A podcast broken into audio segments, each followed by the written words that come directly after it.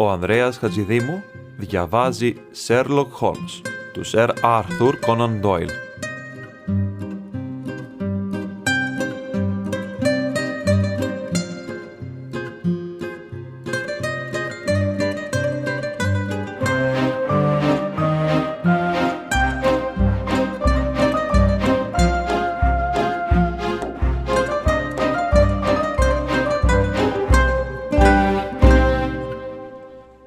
Σκάνδαλο στη Βοημία. Κεφάλαιο πρώτο.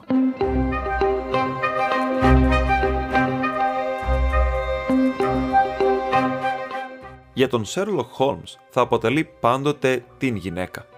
Σπανίως τον άκουσαν να αναφέρεται σε εκείνη υπό κάποιο άλλο όνομα. Στα μάτια του επισκιάζει και κυριαρχεί επί ολοκλήρου του φίλου της. Δεν ήταν το γεγονός πως ένιωσε κάποιο συνέστημα συγγενές της αγάπης προς την Άιριν Άντλερ – όλα τα συναισθήματα και το συγκεκριμένο ιδιαιτέρως ήταν απεχθή προς το ψυχρό, ακριβές εν τούτης αξιοθαύμαστα ισορροπημένο μυαλό του. Αποτελούσε όπως το εκλαμβάνω την πλέον τέλεια μηχανή συλλογιστικής και παρατήρησης που ο κόσμος είχε γνωρίσει. Ωστόσο, ο εραστής θα έθετε εαυτό σε δυσχερή θέση. Ουδέποτε αναφερόταν στα γλυκύτερα πάθη, παρεκτός μετασαρκασμού και περιφρόνησης. Αποτελούσαν αξιοθαύμαστα θέματα για τον παρατηρητή έξοχα στο να αέρουν το πέπλο από τα κίνητρα και τις ενέργειες των ανθρώπων. Εν τούτης, για τον έμπειρο αναλυτή, η αποδοχή τέτοιων εισβολών στο λεπτυπίλεπτο και τέλεια διευθετημένο ταπεραμέντο του αποτελούσε έναν παράγοντα περισπασμού, ο οποίος ενδεχομένως να έριχνε την αμφιβολία επί του συνόλου των νοητικών συμπερασμάτων του. Άμμο σε ένα ευαίσθητο εργαλείο, είτε ένα ράγισμα σε κάποιον από τους ισχυρούς μεγενθητικούς φακούς του δεν θα ήταν περισσότερο ενοχλητικά από ένα έντονο συνέστημα προς μια φύση όπως η δική του. Κι όμως υπήρξε μια και μοναδική γυναίκα για εκείνον και η γυναίκα αυτή ήταν η συγχωρεμένη Άιριν Άντλερ, αμφιλεγόμενης και αμφισβητήσιμης ανάμνησης. Είχα δει ελάχιστα τον Χόλμς τελευταίος.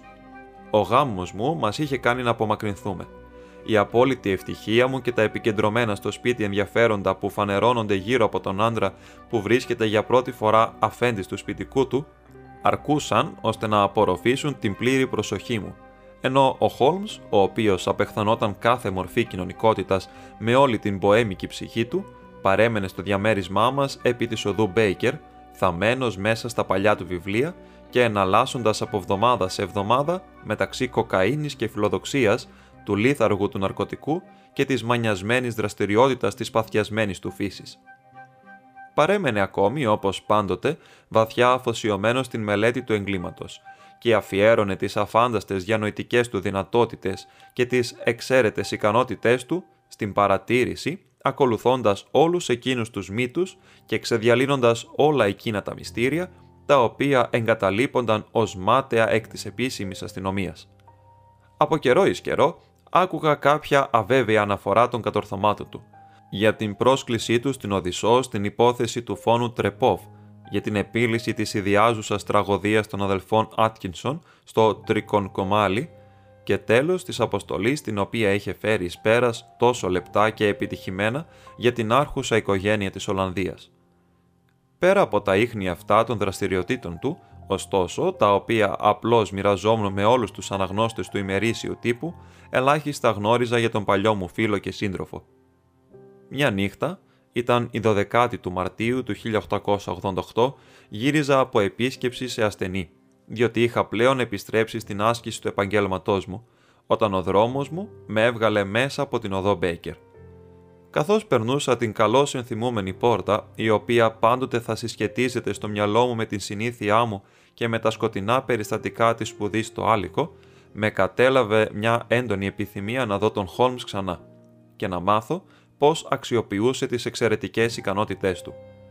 Τα δωμάτια του ήταν κατάφωτα και όπως κοίταξα επάνω, είδα την ψηλή λιγνή φιγούρα του να περνά δις ρίχνοντας μια σκοτεινή σιουλέτα στα στόρια.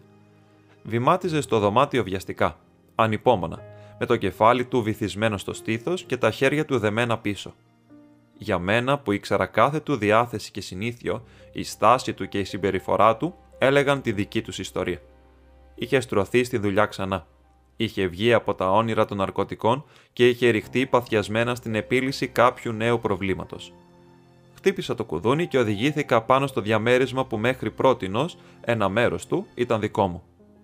Η συμπεριφορά του δεν ήταν διαχειτική. Σπανίως ήταν. Ωστόσο χαιρόταν, πιστεύω που με έβλεπε. Δίχως καν μια λέξη, αλλά με ένα καλοσυνάτο βλέμμα, μου έδειξε μια πολυθρόνα. Μου πέταξε την θήκη με τα πουρα του και μου υπέδειξε ένα κουτί με ποτά και ένα γκαζοζέντ στην γωνία. Έπειτα στάθηκε μπροστά στην φωτιά και με κοίταξε με το μοναδικό του στοχαστικό τρόπο. Τα δεσμά του γάμου σου πάνε, σχολίασε. Έχω την εντύπωση, Βότσον, πως πήρες κάπου 3 με 3,5 κιλά από τότε που σε είδα. Τρία, απάντησα. Αλήθεια, τα σκεφτόμουν πως είναι κάτι παραπάνω. Μια ιδέα παραπάνω, έχω την εντύπωση, Βότσον. Και ασκεί το επάγγελμα και πάλι παρατηρώ. Δεν μου είπες πως κόπευε να γυρίσεις στη δουλειά; Τότε πώ το γνωρίζεις; Βλέπω, επαγάγω. Πώς ξέρω ότι βράχηκες υπερβολικά προσφάτως και πως έχεις μια ιδιαίτερο αδέξια και απρόσεκτη πυρέτρια; Αγαπητέ μου, Χόλμς, είπα. Αυτό πάει πολύ. Σίγουρα θα είχες καεί αν είχες ζήσει μερικούς αιώνες νωρίτερα. Αληθεύει πως έκανα έναν περίπατο στην εξοχή την Τετάρτη και επέστρεψα σπίτι σε άσχημη κατάσταση. Αλλά αφού άλλαξα ρούχα, δυνατό να διανοηθώ πώ το συμπέρανες. Όσο για την Mary Jane, είναι αδιόρθωτη και η σύζυγός της έδωσε διορία. Αλλά ορίστε πάλι. Αδυνατό να δω πώς το αντιλήφθηκες. Γέλασε μόνος του και έτριψε τα μακριά νευρώδη χέρια του. Πρόκειται για το άκρο άοτον της απλότητας, είπε. Τα μάτια μου αναφέρουν πως το εσωτερικό του αριστερού σου παπουτσιού, εκεί ακριβώς που πέφτει το φως της φωτιάς, το δέρμα χαράσεται από έξι σχεδόν παράλληλα κοψίματα.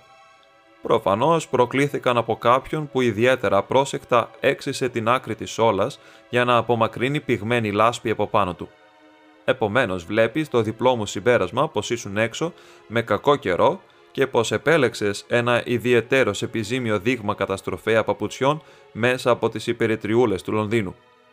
Όσο για την άσκησή σου, αν ένας κύριος μπει στο δωμάτιό μου μυρίζοντας ιόδιο με ένα σκούρο σημάδι νητρικού αργύρου επί του δεξιού του δίχτυ και ένα φούσκωμα στο ψηλό καπέλο του να φανερώνει που έκρυψε το στιθοσκόπιό του, θα πρέπει να είμαι αμβλήνους, αν δεν αποφανθώ πως αποτελεί ενεργό μέλος του ιατρικού επαγγέλματος δεν μπόρεσα να μην γελάσω με την άνεση κατά την οποία εξήγησε την διαδικασία της επαγωγής του. Όταν σε ακούω να απαριθμείς τους συλλογισμούς σου, σχολίασα, το θέμα πάντοτε μου φαίνεται όντως τόσο ανόητα απλό, ώστε να το σκεφτόμουν άνετα μόνος μου. Μολονότι σε κάθε διαδοχική παράθεση του συλλογισμού σου προβληματίζομαι έως ότου εξηγήσεις την διαδικασία σου. Και ωστόσο, θεωρώ πως τα μάτια μου είναι εξίσου καλά με τα δικά σου. Έτσι είναι, απάντησε ανάβοντας ένα τσιγάρο και πέφτοντας πίσω στην πολυθρόνα. Βλέπεις, εν δεν παρατηρείς. Ο διαχωρισμός είναι σαφής. Επί παραδείγματι, συχνά έχεις δει τα σκαλοπάτια που οδηγούν από την είσοδο σε αυτό το δωμάτιο. Συχνά. Πόσο συχνά; Βασικά μερικές εκατοντάδες φορές. Τότε πόσα είναι; Πόσα δεν ξέρω. Όπως τα έλεγα. Δεν παρατήρησες. Και ωστόσο είδες. Αυτό είναι το θέμα μου. Λοιπόν, γνωρίζω πως είναι 17 σκαλοπάτια επειδή και τα έχω δει και τα έχω παρατηρήσει. Επί τη ευκαιρία, αφού ενδιαφέρεσαι για αυτά τα προβληματάκια και αφού ήσουν αρκετά καλός να καταγράψεις κάνα δυο εκ των ασήμαντων εμπειριών μου, ίσως να ενδιαφέρεσαι γι' αυτό. Μου πέταξε ένα φύλλο από παχύ ροζ απόχρωσης φύλλο σημειωματαρίου, το οποίο βρισκόταν πάνω στο τραπέζι. Ήρθε με το τελευταίο ταχυδρομείο, είπε. Διάβασε το δυνατά. Το σημείωμα δεν είχε ημερομηνία, μήτε υπογραφή ή διεύθυνση. Θα σας επισκεφθεί απόψε στις 8 παρατέταρτο, έλεγε, ένας κύριος ο οποίος επιθυμεί να σας συμβουλευτεί επί ενός ζητήματος της πλέον υψής της σημασίας. Οι πρόσφατες υπηρεσίες σας για έναν εκ των βασιλικών οίκων της Ευρώπης έδειξαν πως είστε κάποιος ο οποίος είναι άξιος εμπιστοσύνης σε ζητήματα τα οποία έχουν τέτοια σημασία ώστε δεν υπάρχει περίπτωση υπερβολής ταύτη περιγραφή από όλους τους κύκλους λάβαμε. Να βρίσκεστε στο γραφείο σας λοιπόν τη συγκεκριμένη ώρα και μην το εκλάβετε αρνητικά αν ο επισκέπτης σας φορά μάσκα. Όντως αποτελεί μυστήριο, σχολίασα. Τι νομίζεις πως σημαίνει; Δεν διαθέτω καθόλου στοιχεία ακόμη. Αποτελεί κέριο ατόπιμα να προβαίνει σε θεωρίες προτού να διαθέτει στοιχεία. Ασυναίσθητα αρχίζεις να διαστρεβλώνεις τα γεγονότα για να εφαρμόσουν σε θεωρίες, αντί οι θεωρίες να εφαρμόσουν στα γεγονότα. Όμως το σημείωμα το ίδιο. Τι επαγάγεις από αυτό; Προσεκτικά εξέτασε την γραφή και το χαρτί επί του οποίου είχε γραφτεί. Ο άντρας, ο οποίος το έγραψε, είναι προφανώς ευκατάστατος, σχολίασα, επιχειρώντας να μιμηθώ τις διαδικασίες του συντρόφου μου. Τέτοιο χαρτί είναι αδύνατο να αγοραστεί κάτω της μισής κορώνας το πακέτο. Είναι ασυνήθιστα σκληρό και άκαμπτο. Ασυνήθιστο. Αυτή ακριβώς είναι η λέξη, είπε ο Χόλμς. Δεν είναι καν αγγλικό χαρτί. Κράτησε το στο φως. Το έκανα και είδα ένα μεγάλο ε με ένα μικρό g, ένα p και ένα μεγάλο g, με ένα μικρό t πλεγμένο στην υφή του χαρτιού. Τι συμπεραίνεις από αυτό, ρώτησε ο Χόλμς. Το όνομα του κατασκευαστή, δίχως αμφιβολία, ή το μονόγραμμά του μάλλον. Ουδέμια σχέση. Το G με το μικρό T αποτελεί τη συντόμευση του Gesellschaft, στην γερμανική για την εταιρεία. Πρόκειται περί τυποποιημένης σύντμησης όπως το δικό μας CO, το P φυσικά για το papier, τώρα για το egg, ας ρίξουμε μια ματιά στον υπηρετικό Άτλαντα. Κατέβασε ένα βαρύ καφετή τόμο από τα ράφια του. Έγκλοου, Έγκλονιτς, εδώ είμαστε. Έγκρια. Είναι μια γερμανόφωνη χώρα στην Βοημία, όχι μακριά από το Κάρσμπαντ. Αξιοσημείωτη ως σκηνικό του θανάτου του Βάλενστάιν και για τα αναρίθμητα εργοστάσια υαλικών και τις χαρτοποιίες της. Αχα, αγόρι μου, τι συμπεραίνεις από αυτό. Τα μάτια του έλαμψαν και άφησε ένα μεγάλο θριαμβευτικό σύννεφο καπνού από το τσιγάρο του. Το χαρτί κατασκευάστηκε στην Βοημία, είπα. Ακριβώς και ο άνθρωπος που έγραψε το σημείωμα είναι Γερμανός.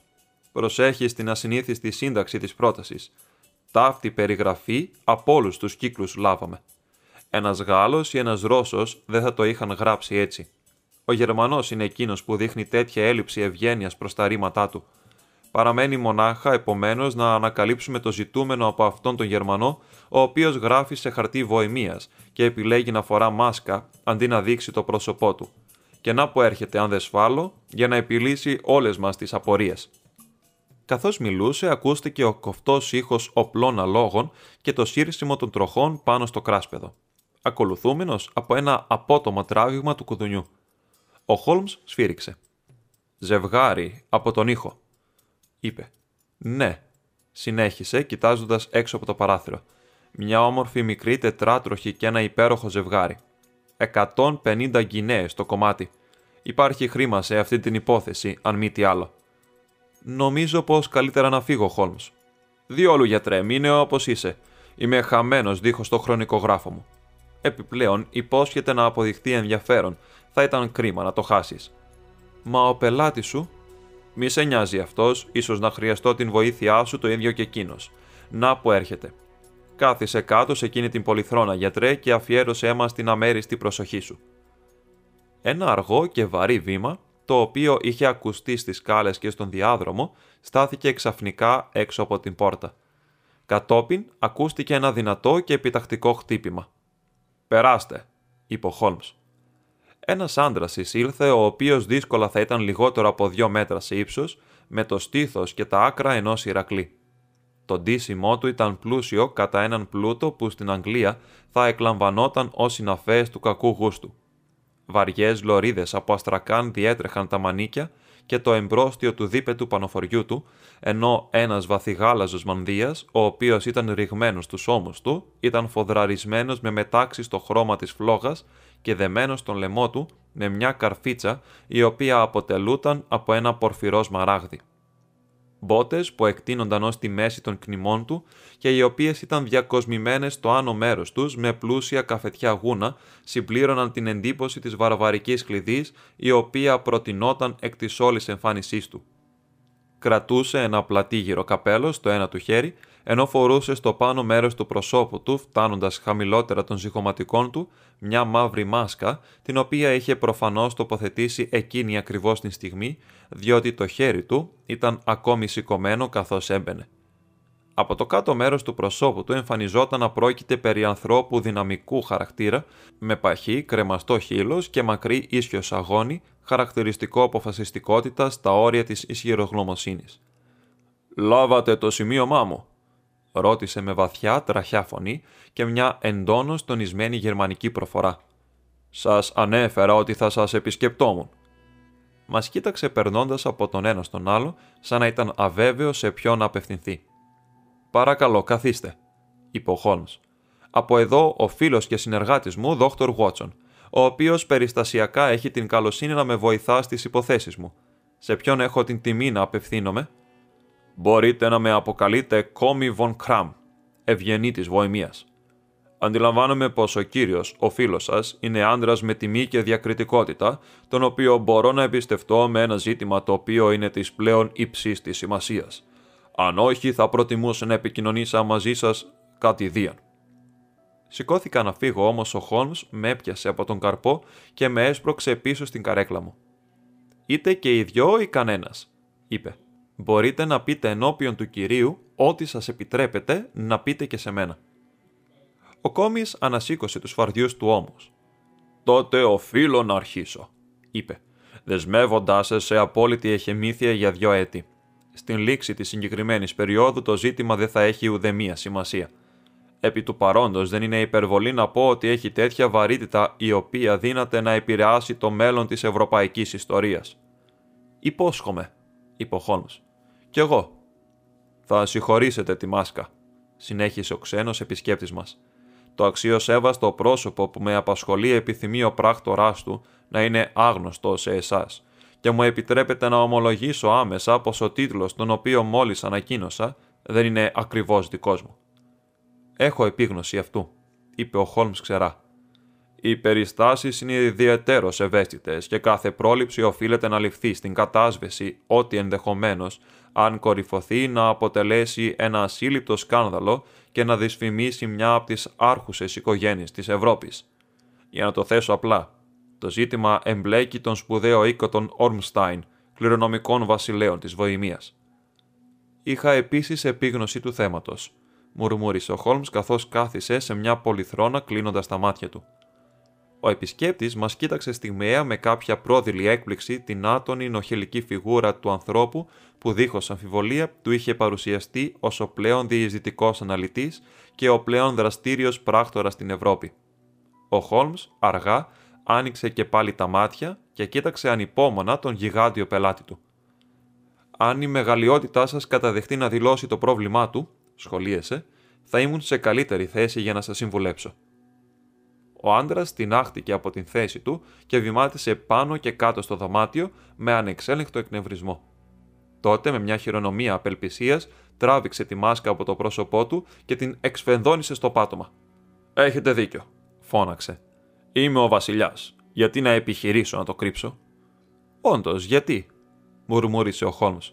Η μεγαλειότητά σας δεν είχε καν μιλήσει πριν συνειδητοποιήσω πως απευθυνόμουν στον Βίλχελμ Γκότσραϊχ Σίγμουντ Φον Ορμστάιν, μέγα δούκα του Κάσελ Φελστάιν και κληρονομικό βασιλέα της Βοημίας. Όπως αντιλαμβάνεστε, είπε ο αλλοδαπός επισκέπτης μας, καθώς ξανακάθισε και πέρασε το χέρι του πάνω από το πλατύ ωχρό του μέτωπο, δεν είμαι συνηθισμένος στο να κάνω τέτοιες δουλειές προσωπικά. Εν τούτης, το θέμα ήταν τόσο ευαίσθητο που δεν μπορούσα να το εμπιστευτώ σε κάποιο πράκτορα δίχως να τεθώ υπό την εξουσία του. Ήρθα οικόγνητο από την Πράγα με σκοπό να σας συμβουλευτώ. Τότε παρακαλώ συμβουλευτείτε με, είπε ο Χόλμ, κλείνοντας τα μάτια του για μια ακόμη φορά. Τα γεγονότα είναι εν συντομία αυτά. Κάπου προπενταετίας, κατά τη διάρκεια μιας μακράς επίσκεψης στην Βαρσοβία, γνώρισα την ξακουστή τυχοδιώχτρια Αερίν Άντλερ. Το όνομά σας είναι αναμφίβολα γνωστό. Αν έχεις την καλοσύνη, εντόπισε τη στο ευρετήριό μου, γιατρέ, μουρμούρισε ο Χόλμς δίχως να ανοίξει τα μάτια του. Εδώ και πολλά χρόνια είχε υιοθετήσει ένα σύστημα να ταξινομεί όλες τις παραγράφους που αφορούσαν πρόσωπα και πράγματα, έτσι ώστε ήταν δύσκολο να κατονομάσεις κάποιο θέμα ή πρόσωπο για το οποίο να μην μπορούσε αμέσως να παράσχει πληροφορίες. Στην προκειμένη περίπτωση βρήκα την βιογραφία της χωμένη μεταξύ της αναφοράς ενός Εβραίου Ραβίνου και εκείνης ενός επιτελικού διοικητή, ο οποίος είχε συγγράψει μια μονογραφία για τα ψάρια του βυθού. Δώσε μου να δω, είπε ο Χόλμς. Αχά, γεννηθήσα στο Νιου Τζέρσι το έτος 1858. Κοντράλτο. Χμ. Λασκάλα. Χμ. Πριμαντόνα της αυτοκρατορικής όπερας της Βαρσοβίας. Μάλιστα. Αποσύρθηκε από την μουσική σκηνή. Ζει στο Λονδίνο, αλήθεια.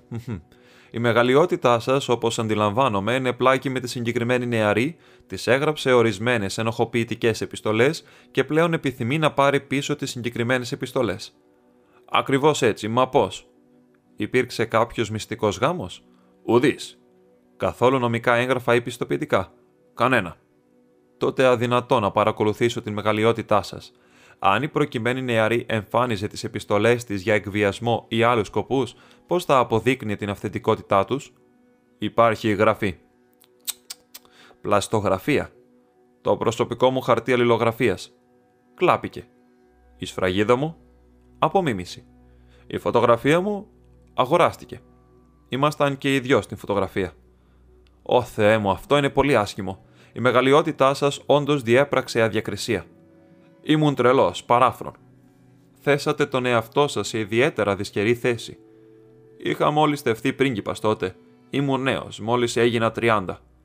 Επιβάλλεται να ανακτηθεί. Προσπαθήσαμε και αποτύχαμε.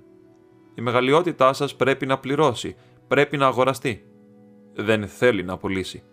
Να κλαπεί τότε; Πέντε απόπειρες επιχειρήθηκαν. Δυο φορές διαρρήχτε υπό την πληρωμή μου έψαξαν παντού στο σπίτι της. Σε μια περίπτωση εκτρέψαμε τις αποσκευές της ενώ ταξίδευε. Δυο φορές της στήθηκε ενέδρα. Δεν υπήρξε κανένα αποτέλεσμα. Ούτε ίχνος της. Απολύτως κανένα. Ο Χόλμς γέλασε. Πρόκειται για ένα αρκετά ωραίο προβληματάκι, είπε. Ωστόσο ιδιαίτερο σοβαρού για μένα. Αντιγύρισε ο Βασιλιάς επιτιμητικά. Εξαιρετικά, όντως. Και τι προτίθεται να κάνει με την φωτογραφία, Να με καταστρέψει. Μα πώς. Πρόκειται να παντρευτώ. Έτσι άκουσα. Με την Κλότλιλ Λόθμαν Βον Σάξε Μένιγκεν, δεύτερη κόρη του βασιλέα της Σκανδιναβίας. Πιθανό να γνωρίζετε τις αυστηρές αρχές της οικογένειάς της.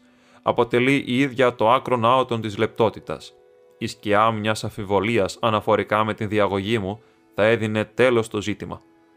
Και η Αϊρίν Άντλερ απειλεί να του στείλει τη φωτογραφία. Και θα το κάνει. Το ξέρω πώ θα το κάνει.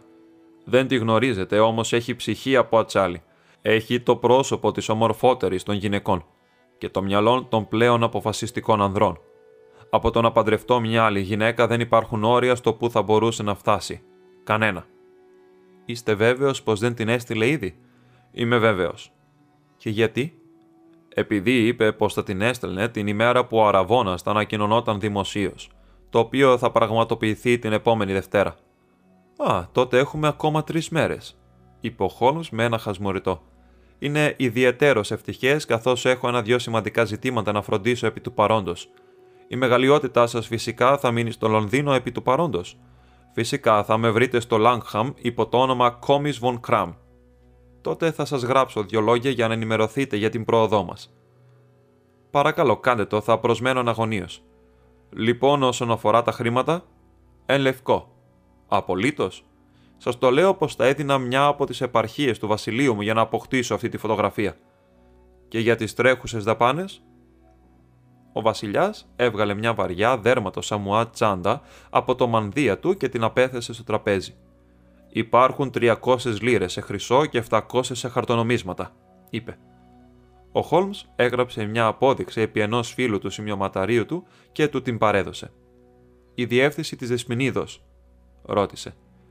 Είναι η Κία Μπριόνι, λεωφόρος Σέρπεντιν, στο άλσος του Αγίου Ιωάννη.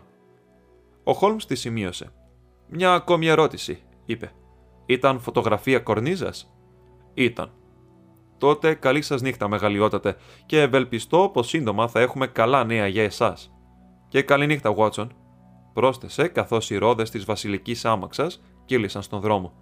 Αν έχεις την καλοσύνη να με επισκεφθείς αύριο στις 3, θα ήθελα να συζητήσω το ζητηματάκι αυτό μαζί σου.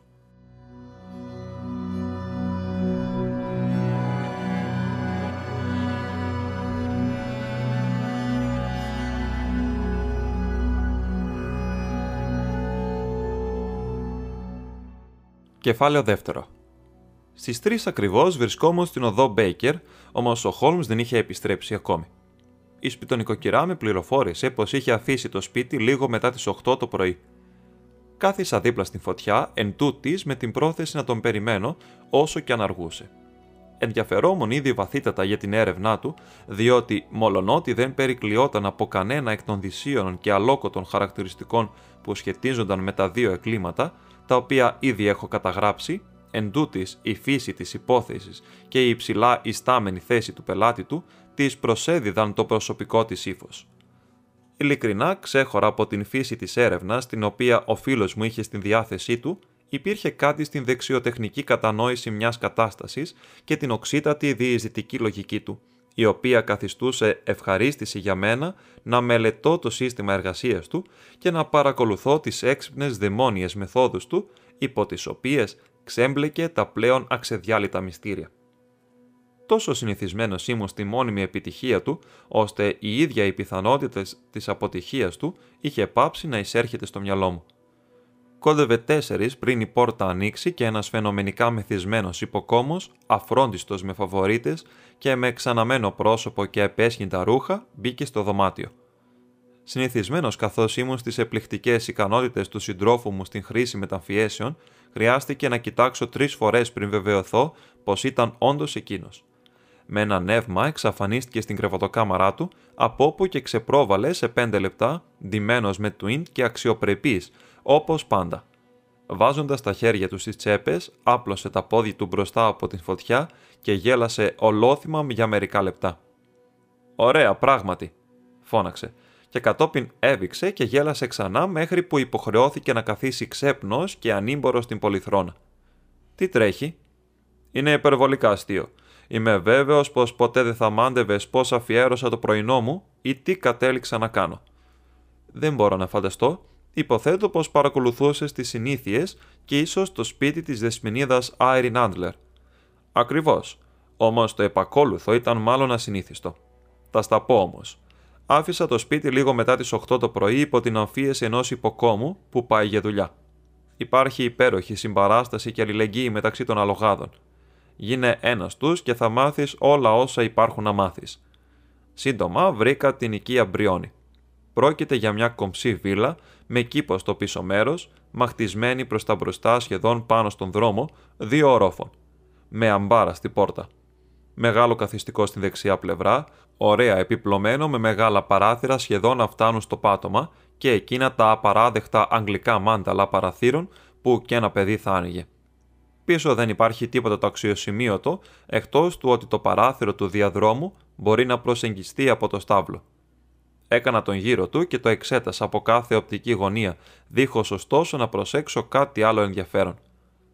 Κατόπιν σουλατσάρισα στον δρόμο και βρήκα όπως ανέμενα πως υπήρχε ένα υποστάσιο σε μια αλέα που κατηφορίζει πλάι στο ένα τυχείο του κήπου. Έδωσε ένα χεράκι στους ταυλίτες να τρίψουν τα λογά τους και έλαβα σε αντάλλαγμα ένα δίπενο, ένα ποτήρι μισό-μισό, δυο γεμίσματα σέρτικου καπνού και όσες πληροφορίες θα μπορούσα να επιθυμήσω σχετικά με την δεσποινίδα Άντλερ.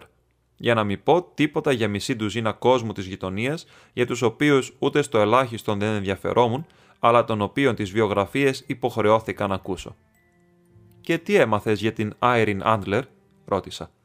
Α, έχει γυρίσει όλα τα κεφάλια των αντρών εκεί κάτω. Αποτελεί το πλέον γευστικό μεζεδάκι επί του πλανήτη. Έτσι λένε όλα τα υποστάσια του Σέρπεντιν για κάθε άντρα ζει διακριτικά. Τραγουδά σε κονσέρτα, βγαίνει στις 5 κάθε ημέρα και επιστρέφει ακριβώς στις 7 για δείπνο. Σπανίως βγαίνει σε άλλες ώρες εκτός όταν τραγουδάει. Έχει έναν μόνο άντρα επισκέπτη, αλλά πολύ καλή επιλογή. Μελαχρινός, όμορφος και κομψός. Ποτέ δεν περνά λιγότερο από μια φορά την μέρα και συχνά δυο. Είναι κάποιος κύριος Γκότφρι Νόρτον, εκ του Inner Temple βλέπει τα πλεονεκτήματα ενός αμαξά ως έμπιστου. Τον μετέφεραν μερικές φορές από τα υποστάσια του Σέρπεντιν και τα έμαθαν όλα για εκείνον. Όταν είχα ακούσει όλα όσα είχα να πούν, άρχισα να περπατάω πάνω και κάτω κοντά στην οικία Μπριόνι για ακόμη μια φορά, ώστε να σκεφτώ ξανά το εκστρατευτικό μου σχέδιο. Εκείνος ο Γκότφρι Νόρτον αποτελούσε εμφανώς σημαντικό παράγοντα της υπόθεσης. Ήταν δικηγόρος. Ηχούσε δυσίωνο ποια ήταν η σχέση μεταξύ τους και ποιο το αντικείμενο των επαναλαμβανομένων επισκέψεών του. Ήταν πελάτησά του, φίλη του ή ερωμένη του. Αν ίσχυε το πρώτο, είχε πιθανόν παραδώσει την φωτογραφία στην φύλαξή του. Αν το τελευταίο, δεν ήταν και τόσο πιθανό. από την απάντηση του συγκεκριμένου ερωτήματος εξαρτιόταν αν θα εξακολουθούσα την εργασία μου στην οικία Μπριόνι ή θα έστρεφα την προσοχή μου στον χώρο του συγκεκριμένου κυρίου στο Τέμπλ. Επρόκειτο περί ενός λεπτού σημείου και διεύρυνε το πεδίο της έρευνάς μου. Φοβάμαι πως εκουράζομαι αυτές τις λεπτομέρειες, όμως πρέπει να σου επιδείξω τις μικρές μου δυσκολίες, αν θέλεις να καταλάβεις την κατάσταση. Σε ακολουθώ με προσοχή, απάντησα. Ζήγιζα ακόμη το ζήτημα στο μυαλό μου όταν μια δίτροχη άμαξα ανηφόρησε στην οικία Μπριόνι και ένας κύριος πήδηξε έξω. Επρόκειτο περί ενός αξιοσημείωτα όμορφου άντρα, με λαχρινό, με ατίσια χαρακτηριστικά και με μουστάκι. Προφανώς ο άντρας για τον οποίο είχα ακούσει. Έδειχνε να βρίσκεται σε μεγάλη βιασύνη. Φώναξε στον αμαξά να περιμένει και όρμησε προσπερνώντας την υπηρέτρια που άνοιξε την πόρτα με τον αέρα ανθρώπου που ήταν απολύτως στο σπίτι του. Έμεινε στο σπίτι περίπου μισή ώρα και τον έβλεπα κατά διαστήματα στα παράθυρα του καθιστικού να βαδίζει πάνω κάτω και να κουνά τα χέρια του. Από εκείνη δεν έβλεπα τίποτα. Σύντομα ξεπρόβαλε, δείχνοντας ακόμη πιο φουριόζος από πριν. Καθώς ανέβηκε στην άμαξα, τράβηξε ένα χρυσό ρολόι από την τσέπη του και το κοίταξε ανυπόμονα. Οδήγα σαν να σε κυνηγά ο διάβολος, φώναξε. Πρώτα στους Γκρός και Χάνκι στην οδό Ρίτζεντ και κατόπιν στην εκκλησία της Αγίας Μόνικα στην οδό Εντζγουέρ. Μισή γενναία αν το κάνει σε 20 λεπτά. Έφυγαν και εγώ έμεινα να αναρωτιέμαι αν θα έκανα καλά να τους ακολουθήσω όταν στον δρόμο ήρθε ένα μικρό λαντό. Ο αμαξάς με το παλτό του μισοξεκούμποτο και την γραβάτα του κάτω από το αυτί, ενώ τα χαλινάρια ξεπρόβαλαν από την ζώνη του. Δεν είχε προλάβει να σταματήσει πριν εκείνη ξεχυθεί από την είσοδο και μπει μέσα. Πρόλαβα μόνο μια ματιά της την στιγμή εκείνη Όμως ήταν μια αξιαγάπητη γυναίκα με πρόσωπο που ένας άνδρας θα πέθαινε γι' αυτό. Στην εκκλησία της Αγίας Μόνικα, Τζον, φώναξε, και μισή χρυσή λίρα αν φτάσεις σε 20 λεπτά. Ήταν εξαιρετικά καλό για να το χάσω, Γουότσον. Απλά το ζύγισα αν θα έπρεπε να τρέξω πίσω τους ή αν θα έπρεπε να κουρνιάσω πίσω από το λαντό της όταν μια άμαξα πέρασε. Ο οδηγός κοίταξε δις ένα τόσο ελεεινό επιβάτη, ωστόσο πήδηξα πάνω προτού προλάβει να αντιδράσει. Στην εκκλησία της Αγίας Μόνικα, είπα, και μισή χρυσή λίρα αν φτάσει σε 20 λεπτά. Ήταν 12 παρά 25 και φυσικά ήταν αρκετά σαφές κατά πού φυσούσε ο αέρας. Ο αμαξάς μου οδήγησε γρήγορα. Δεν πιστεύω πως ταξίδεψα ποτέ τόσο γρήγορα, όμως οι άλλοι είχαν φτάσει εκεί πριν από εμάς. Η άμαξα και το λαντό με τα ιδρωμένα άλογά τους ήταν μπροστά στην πόρτα όταν έφτασα. Πλήρωσα τον άνθρωπο και βιάστηκα να μπω στην εκκλησία. Δεν υπήρχε ψυχή εκεί πέραν των δύο που είχαν ακολουθήσει και ενός έπληκτου ιερέα, ο οποίος έδειχνε να τους εναντιώνεται. Και οι τρεις τους στέκονταν σε ένα πηγαδάκι κοντά στην Αγία Τράπεζα. Σουλατσάρισα στο πλαϊνό διάδρομο, όπως τα έκανε κάθε αργόσολος που περνούσε από μια εκκλησία. Ξαφνικά, προς έκπληξή μου, οι τρεις τους από την Αγία Τράπεζα στράφηκαν προς το μέρος μου και ο Γκότφρι Νόρτον ήρθε τρέχοντας όσο πιο γρήγορα μπορούσε προς το μέρος μου. Δόξα ο Θεός, φώναξε. Μας κάνεις, έλα, έλα. Τι τρέχει, ρώτησα. Έλα, ανθρωπέ μου, έλα, μόνο τρία λεπτά. Αλλιώς δεν θα είναι νόμιμο. Μισοσύρθηκα μέχρι την Αγία Τράπεζα και πριν καταλάβω πού ήμουν, βρέθηκα να μουρμουρίζω απαντήσεις που ψιθυρίζοντας το αυτί μου και να ορκίζομαι για πράγματα που δεν γνώριζα τίποτα και γενικά να συμβάλλω στην ασφαλή δέσμευση της Αερίν Άντλερ, ανήπαντρης, με τον Γκότφρι Νόρτον, Εργένη. Έγιναν όλα στη στιγμή και είχα τον κύριο να με ευχαριστεί από μια πλευρά και την κυρία από την άλλη, ενώ ο ιερέα μου χαμογελούσε από μπροστά. Επρόκειτο για την πλέον παράλογη θέση στην οποία βρέθηκα ποτέ στη ζωή μου και η σκέψη αυτή με έκανε να αρχίσω να γελάω μόλις τώρα. Φαίνεται πως υπήρχε κάποια παρατυπία σχετικά με την άδειά τους, έτσι ο ιερέας αρνιόταν κατηγορηματικά να τους παντρέψει δίχως κάποιο είδους μάρτυρα και πως η τυχαία εμφάνισή μου έσωσε τον γαμπρό από τον αναγκαστή να πάρει τους δρόμους σε αναζήτηση ενός κουμπάρου.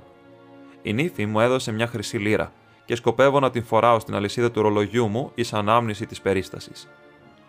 Πρόκειται περί μιας ιδιαίτερω απροσδόκητης τροπής της υπόθεσης, είπα. Και τώρα τι γίνεται; Λοιπόν, ανακάλυψα πως τα σχέδιά μου απειλούνταν σοβαρότατα. Έδειχνε πως το ζεύγος ίσως να αναχωρούσε αμέσως και έτσι απαιτούνταν εξαιρετικά άμεσα και δραστικά μέτρα από πλευράς μου. Στην πόρτα της εκκλησίας, ωστόσο, χώρισαν. Εκείνος επέστρεψε πίσω στο τέμπλ και εκείνη στο δικό της σπίτι. Θα έρθω στο πάρκο στις 5 όπως συνήθως, είπε εκείνη καθώς τον άφησε. Δεν άκουσα τίποτα άλλο. απομακρύνθηκαν κινούμενοι προς διαφορετικές κατευθύνσεις και εγώ έφυγα για να κάνω τα δικά μου σχέδια. Τα οποία είναι λίγο κρύο βοδινό και ένα ποτήρι μπύρας. Απάντησε χτυπώντας το κουδούνι. Ήμουν πολύ απασχολημένος για να σκεφτώ το φαγητό και είναι πιθανό πως θα είμαι ακόμη περισσότερο το απόγευμα. Επί τη ευκαιρία, γιατρέ, θα ήθελα τη συνεργασία σου. Θα χαρώ αφάνταστα. Δεν σε πειράζει να παραβιάσεις τον νόμο, ούτε στο ελάχιστο. Ούτε να διακινδυνεύσει μια σύλληψη. Όχι για καλό λόγο. Ο λόγος είναι υπέροχος. Τότε είμαι ο άνθρωπός σου. Ήμουν βέβαιος πως θα μπορούσα να βασιστώ πάνω σου. Όμως τι είναι αυτό που επιθυμείς; Όταν η κυρία Τέρνερ θα έχει ανεβάσει το δίσκο, θα σου το ξεκαθαρίσω. Λοιπόν, είπε καθώς στράφηκε επινασμένα προς το απλό φαγητό που η σπιτονικοκυρά μας είχε ετοιμάσει. Πρέπει να το συζητήσω καθώς θα τρώω, γιατί δεν έχω αρκετό χρόνο. Πάει σχεδόν πέντε. Σε δύο ώρες πρέπει να βρισκόμαστε στην σκηνή της επιχείρησης. Η δεσποινίδα Άιριν, ή κυρία καλύτερα, επιστρέφει από την βόλτα της στις 7. Πρέπει να βρισκόμαστε στην οικία Μπριόνι για να τη συναντήσουμε. Και έπειτα τι; Θα το αφήσεις σε μένα αυτό. Έχω ήδη κανονίσει τι πρόκειται να συμβεί. Υπάρχει μονάχα ένα σημείο στο οποίο οφείλω να επιμείνω. Δεν πρέπει να παρέμβεις ό,τι και αν προκύψει. Καταλαβαίνεις; Να παραμείνω ουδέτερος. Να μην κάνει το παραμικρό. Πιθανότατα να υπάρξει κάποια μικρή αναστάτωση. Μην έρθεις κοντά μου. Θα καταλήξει με τη μεταφορά μου εντός της οικίας. Τέσσερα με πέντε λεπτά αργότερα το παράθυρο του καθιστικού θα ανοίξει. Εσύ θα τοποθετηθείς κοντά σε εκείνο το ανοιχτό παράθυρο. Μάλιστα. Θα με παρακολουθείς γιατί θα σου είμαι ορατός. Μάλιστα. Και όταν σηκώσω το χέρι μου, έτσι, θα πετάξεις μέσα στο δωμάτιο αυτό που θα σου δώσω να πετάξεις και συγχρόνως θα σημάνεις συναγερμό φωτιάς. Με ακολουθείς εντελώς; Απολύτως. Δεν πρόκειται για τίποτα τόσο επικίνδυνο, είπε, βγάζοντας ένα μακρύ ρολό σαν τσιγάρο από την τσέπη του. Είναι ένα συνηθισμένο καπνογόνο υδραυλικού με εφαρμοσμένο από ένα καπάκι σε κάθε άκρη για να το καθιστά αυτανάφλεκτο. Η αποστολή σου περιορίζεται σε αυτό. Μόλις σημάνεις συναγερμό φωτιά, θα αναλάβει πολλοί κόσμος. Θα μπορέσεις τότε να πας στην άκρη του δρόμου και θα σε συναντήσω σε 10 λεπτά. Ελπίζω να έγινα σαφής. Οφείλω να παραμείνω ουδέτερος, να πλησιάσω κοντά στο παράθυρο, να σε παρακολουθήσω και στο σινιάλο σου να ρίξω μέσα αυτό το αντικείμενο, κατόπιν να βάλω μια φωνή για φωτιά και να σε περιμένω στη γωνιά του δρόμου. Ακριβώς. Τότε μπορείς απολύτως να βασιστείς επάνω μου. Έξοχα. Πιστεύω πως μάλλον είναι σχεδόν ώρα να προετοιμαστώ για το νέο ρόλο που θα πρέπει να παίξω. Εξαφανίστηκε στο υπνό δωμάτιό του και επέστρεψε σε μερικά λεπτά υπό την αμφίεση ενός προσινούς και απλοϊκού διισταμένου ιερωμένου. Το φαρδί μαύρο καπέλο του, το ξεχυλωμένο παντελόνι, η λευκή γραβάτα, το συμπονετικό του χαμόγελο και η γενικότερη εμφάνιση της εστιασμένης προσοχής και της καλοπροαίρετης περιέργειας ήταν τέτοια που μόνο ένας κύριος Τζον Χέαρ θα μπορούσε να έχει αντίστοιχη. Δεν ήταν απλά το γεγονός πως ο Χόλμς είχε αλλάξει το κοστούμι του. Η έκφρασή του, η συμπεριφορά του, η ίδια του η ψυχή έμοιαζε να διαφοροποιείται με κάθε νέο ρόλο που αναλάμβανε. Η σκηνή έχασε έναν υπέροχο ηθοποιό, όπως και η επιστήμη έχασε έναν διεισδυτικό αναλυτή όταν έγινε ειδικός του εγκλήματος. Ήταν 6 και 4 όταν αφήσαμε την οδό Μπέικερ και ήθελε ακόμη 10 λεπτά για να φτάσει η ώρα όταν βρεθήκαμε στην λεωφόρο Σέρπεντιν. Είχε ήδη σουροπώσει και οι λάμπες μόλις ανάβονταν καθώς βηματίσαμε πάνω και κάτω εμπρός από την οικία Μπριόνι αναμένοντας τον ερχομό της ενίκου της. Το σπίτι ήταν όπως ακριβώς το είχε παρουσιάσει η συνοπτική περιγραφή του Σέρολ Χόλμς όμως η τοποθεσία εμφανιζόταν λιγότερο μοναχική από όσο ανέμενα. Αντιθέτως, για μικρός δρόμος σε μια ήσυχη γειτονιά ήταν εξαιρετικά ζωντανός. Υπήρχε μια ομάδα από άθλια αντιμένους άντρες που κάπνιζαν και γελούσαν σε μια γωνία. Ένας ακονιστής ψαλιδιών με τον τροχό του, δυο φύλακες που φλερτάριζαν με μια νοσοκόμα και αρκετοί καλοντημένοι νεαροί που σουλατσάριζαν πάνω κάτω με πουρα στο στόμα. Βλέπεις, σχολίασε ο Χόλμς, καθώς βαδίσαμε πέρα δόθε μπροστά από το σπίτι. Ο συγκεκριμένος γάμος μάλλον απλουστεύει την κατάσταση. Η φωτογραφία μεταβάλλεται σε δίκοπο μαχαίρι πλέον. Οι πιθανότητες είναι πως δεν θα επιθυμούσε να την δει ο κύριος Γκότφρι Νόρτον, όπως ο πελάτης μας δεν θα ήθελε να φτάσει ενώπιον της πριγκίπισά του. Τώρα το ζητούμενο είναι πού θα βρούμε τη φωτογραφία. Πού, όντως; Είναι εξαιρετικά απίθανο να τη μεταφέρει μαζί της, είναι μεγέθους κορνίζας. πολύ μεγάλη για να καλυφθεί από ένα γυναικείο φόρεμα. Γνωρίζει πως ο Βασιλιάς είναι ικανός να τη στήσει ενέδρα και να την ψάξει. Δύο απόπειρες τέτοιου είδους έχουν ήδη πραγματοποιηθεί. Μπορούμε να θεωρήσουμε τότε πως δεν τη μεταφέρει μαζί της. Πού τότε, ο τραπεζίτης της ή ο δικηγόρος της. Υπάρχει αυτή η διπλή πιθανότητα. Όμως τίνω να μην δεχτώ καμία. Οι γυναίκες είναι εκφύσεως μυστικοπαθείς και προτιμούν να φυλάνε τα μυστικά τους. Γιατί να την παραδώσει σε κάποιον άλλον, μπορεί να εμπιστευτεί μόνο την δική της επιμέλεια, μα είναι αδύνατο να γνωρίζει τι έμεση ή πολιτική επιρροή ενδεχομένως θα επέφερε στους ώμους ενός επιχειρηματία. Επιπλέον, θυμίσου πως είναι αποφασισμένη να τη χρησιμοποιήσει εντός λίγων ημερών. Θα πρέπει να βρίσκεται κάπου όπου να μπορεί να την έχει άμεσα. Θα πρέπει να βρίσκεται στο ίδιο της το σπίτι. Όμως έχει ήδη διαρριχτεί δύο φορές. Σιγά το πράγμα, δεν ήξεραν πού να ψάξουν. Όμως, πώς θα ψάξεις εσύ, Δεν θα ψάξω. Τότε πώς; Θα την κάνω να μου δείξει. Μα θα αρνηθεί. Δεν θα είναι σε θέση να το κάνει. Όμως ακούω τον θόρυβο τροχών. Είναι η άμαξά της. Τώρα ακολούθησε τις οδηγίες μου κατά γράμμα. Καθώς μίλησε, η λάμψη από τα πλευρικά φώτα της άμαξας έστριψαν στην γωνία της λεωφόρου. Επρόκειτο για ένα φίνο μικρό λαντό, το οποίο ανέβηκε κροταλίζοντας μέχρι την πόρτα της οικίας Μπριόνι.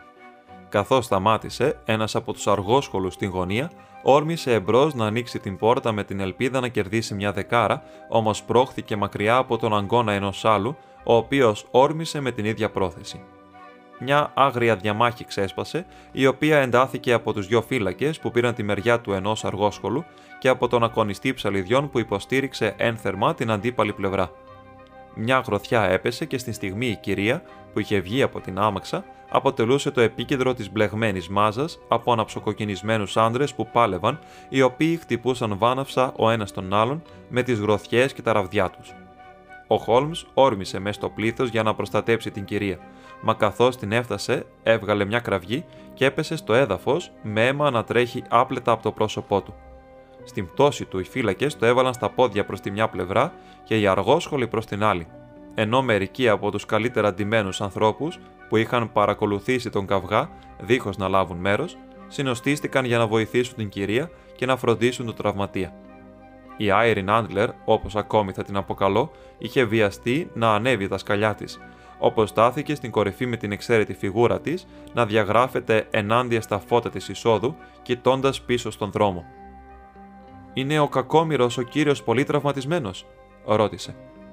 Είναι νεκρός, φώναξαν αρκετές φωνές. Όχι, όχι, υπάρχει ακόμα ζωή μέσα του, φώναξε κάποιος άλλος. Μα θα σβήσει πριν μπορέσετε να τον πάτε στο νοσοκομείο. Είναι γενναίος τύπος, είπε μια γυναίκα. Θα είχαν πάρει τσάντα και ρολόι από την κυρία αν δεν ήταν αυτός. Ήταν συμμορία και αρκετά άγρια μάλιστα.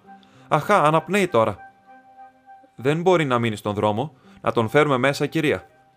Βεβαίως, φέρτε τον στο καθιστικό. Υπάρχει ένας άνετος καναπές. Από εδώ, παρακαλώ. Αργά και με επισημότητα μεταφέρθηκε εντός της οικίας Μπριόνι και αποτέθηκε στο σαλόνι, καθώς εγώ ακόμη παρατηρούσα τα τεκτενόμενα από την θέση μου στο παράθυρο. Οι λάμπες είχαν ανάψει, όμως οι κουρτίνες δεν είχαν τραβηχτεί, έτσι ώστε να μπορώ να δω τον Χόλμς καθώς ήταν ξαπλωμένος στον καναπέ. Δεν γνωρίζω αν είχε καταληφθεί από τύψει στην προκειμένη στιγμή για τον ρόλο που έπαιζε, όμως γνωρίζω πως ποτέ δεν ένιωσα τόσο βαθιά ντροπή στη ζωή μου από όσοι όταν αντίκρισα το πανέμορφο πλάσμα ενάντια του οποίου συνομωτούσα, είτε την χάρη και την ευγένεια με την οποία φρόντισε τον τραυματία.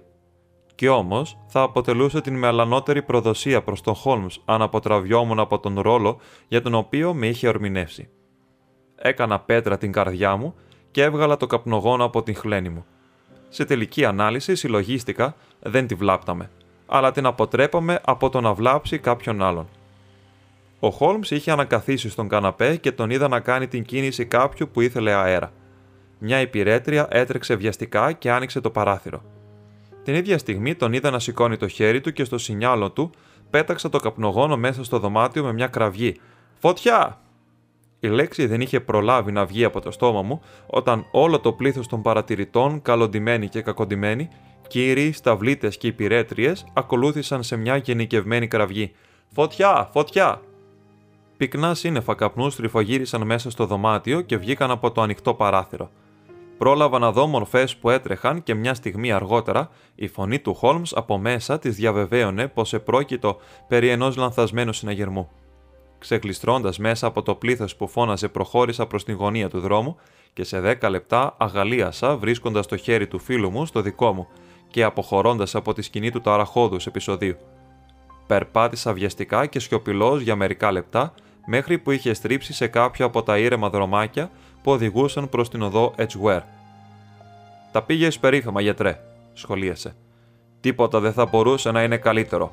Όλα πήγαν σωστά. Έχεις τη φωτογραφία; Γνωρίζω που βρίσκεται. Και πώς το ανακάλυψες; Μου έδειξε εκείνη. Όπως σου είπα, πώς τα έκανε. Έχω ακόμη μαύρα μεσάνυχτα. Δεν θέλω να στο καταστήσω μυστήριο, είπε εκείνος γελώντας. Το ζήτημα υπήρξε απολύτως απλό.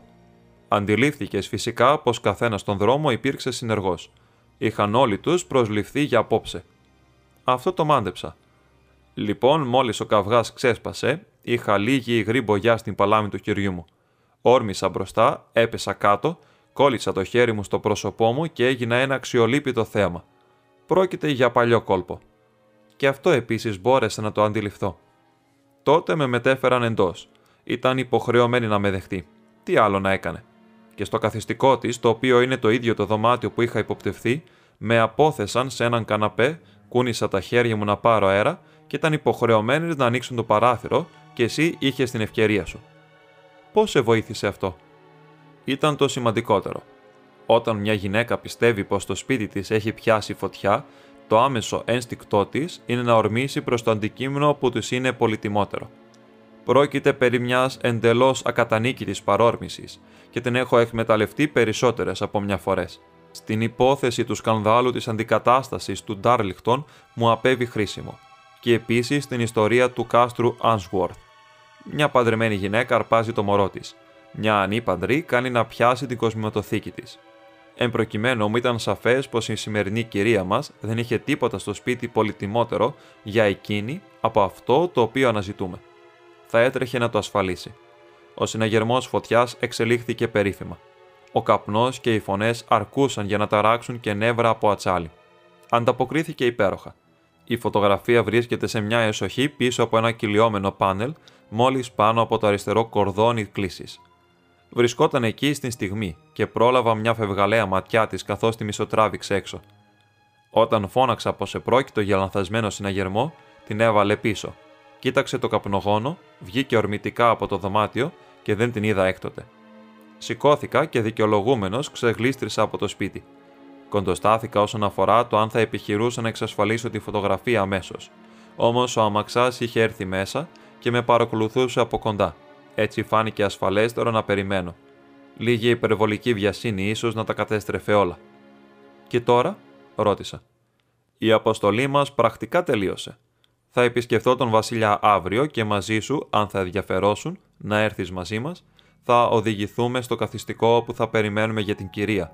Όμως είναι πιθανό πως όταν θα έρθει, ίσως να μην βρει ούτε εμά ούτε τη φωτογραφία ενδεχομένως να αποτελέσει μεγάλη ικανοποίηση για την μεγαλειότητά του να την επαναχτίσει με τα ίδια του τα χέρια.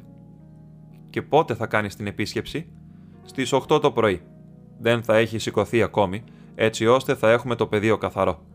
Επιπλέον, πρέπει να είμαστε άμεση, επειδή αυτός ο γάμος ίσως να σημάνει μια πλήρη αλλαγή στην ζωή της και τις συνήθειές της. Πρέπει να τηλεγραφήσω στον Βασιλιά δίχως καθυστέρηση. Είχαμε φτάσει στην οδό Μπέικερ και είχαμε σταθεί στην πόρτα. Έψαχνε τις τσέπες του για το κλειδί όταν κάποιος περνώντας είπε: Καληνύχτα, κύριε Σέρλ Χόλμς.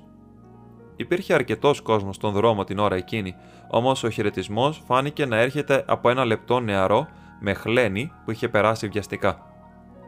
Έχω ξανακούσει αυτή τη φωνή, είπε ο Χόλμς, κοιτώντας τον αμυδρά φωτισμένο δρόμο. Λοιπόν, αναρωτιέμαι ποιος τον δαίμονα να ήταν;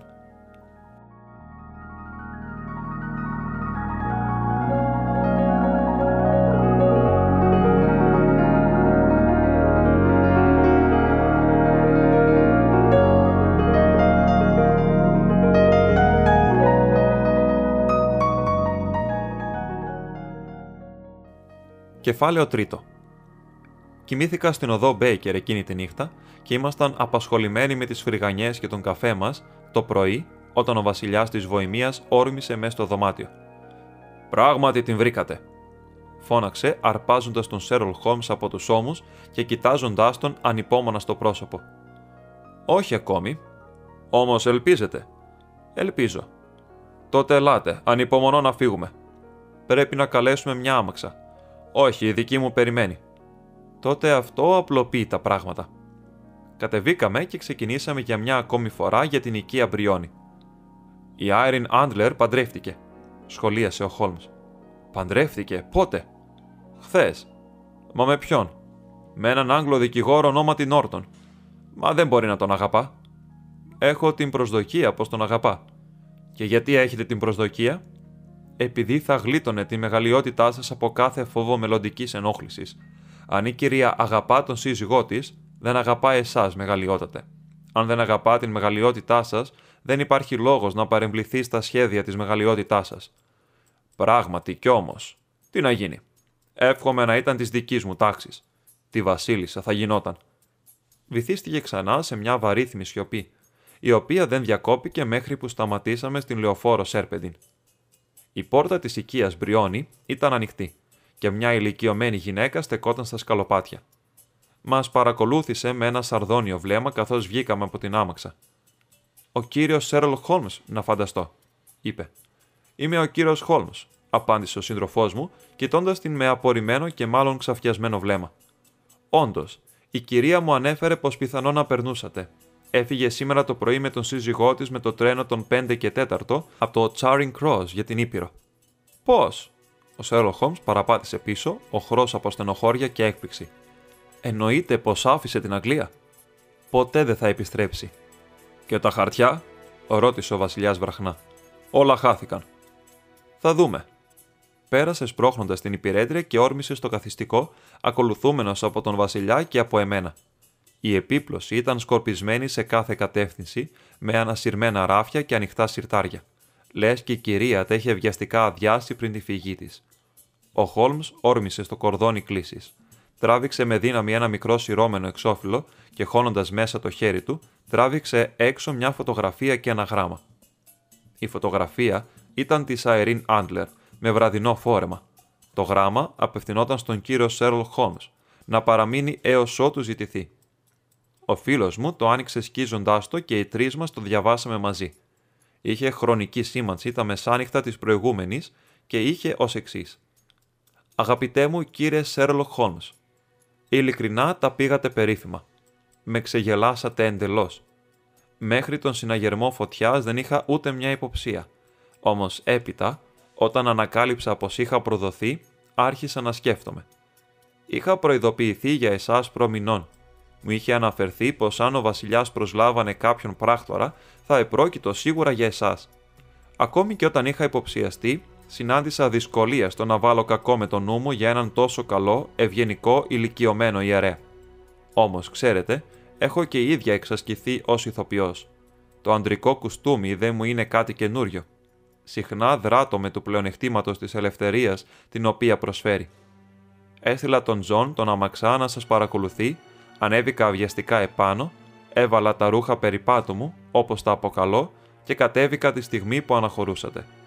Λοιπόν, σας ακολούθησα ως την πόρτα σας και έτσι βεβαιώθηκα πως αποτελούσα όντως αντικείμενο ενδιαφέροντος του ονομαστού κυρίου Σέρλ Χόλμς.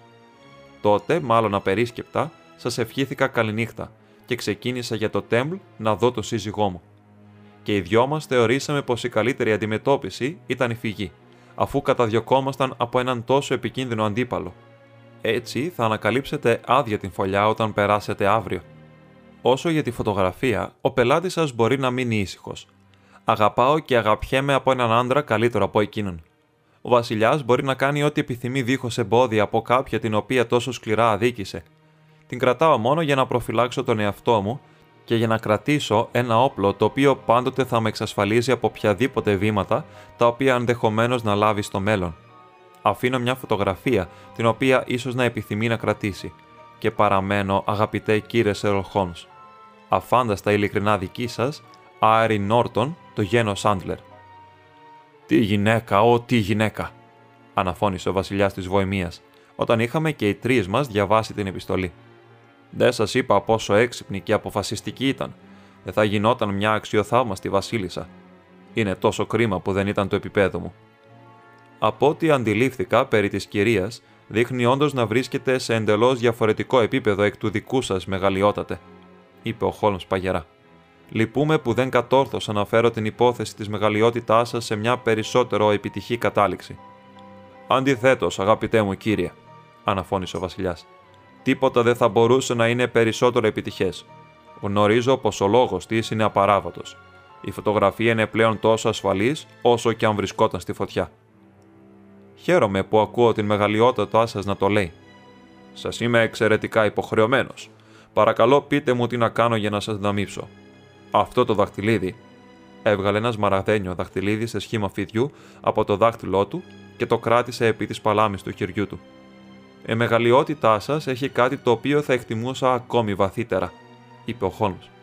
Δεν έχετε παρά να το κατονομάσετε. Αυτή τη φωτογραφία.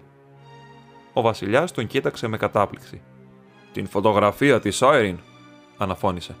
Φυσικά, αν αυτό επιθυμείτε. Σας ευχαριστώ, μεγαλειότατε. Λοιπόν, δεν υπάρχει τίποτα περισσότερο επί του ζητήματος. Έχω την τιμή να σας ευχηθώ μια πολύ καλή σας ημέρα.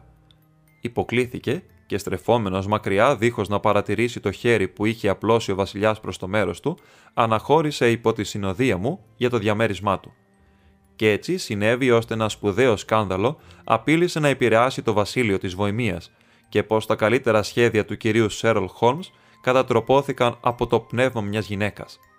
Συνήθιζε να αστείευεται σχετικά με την εξυπνάδα των γυναικών, όμως δεν τον έχω ακούσει να το κάνει προσφάτως. Και όταν μιλά για την Άιριν Άντλερ ή όταν αναφέρεται στην φωτογραφία της, γίνεται πάντοτε υπό τον τιμητικό τίτλο της γυναίκας.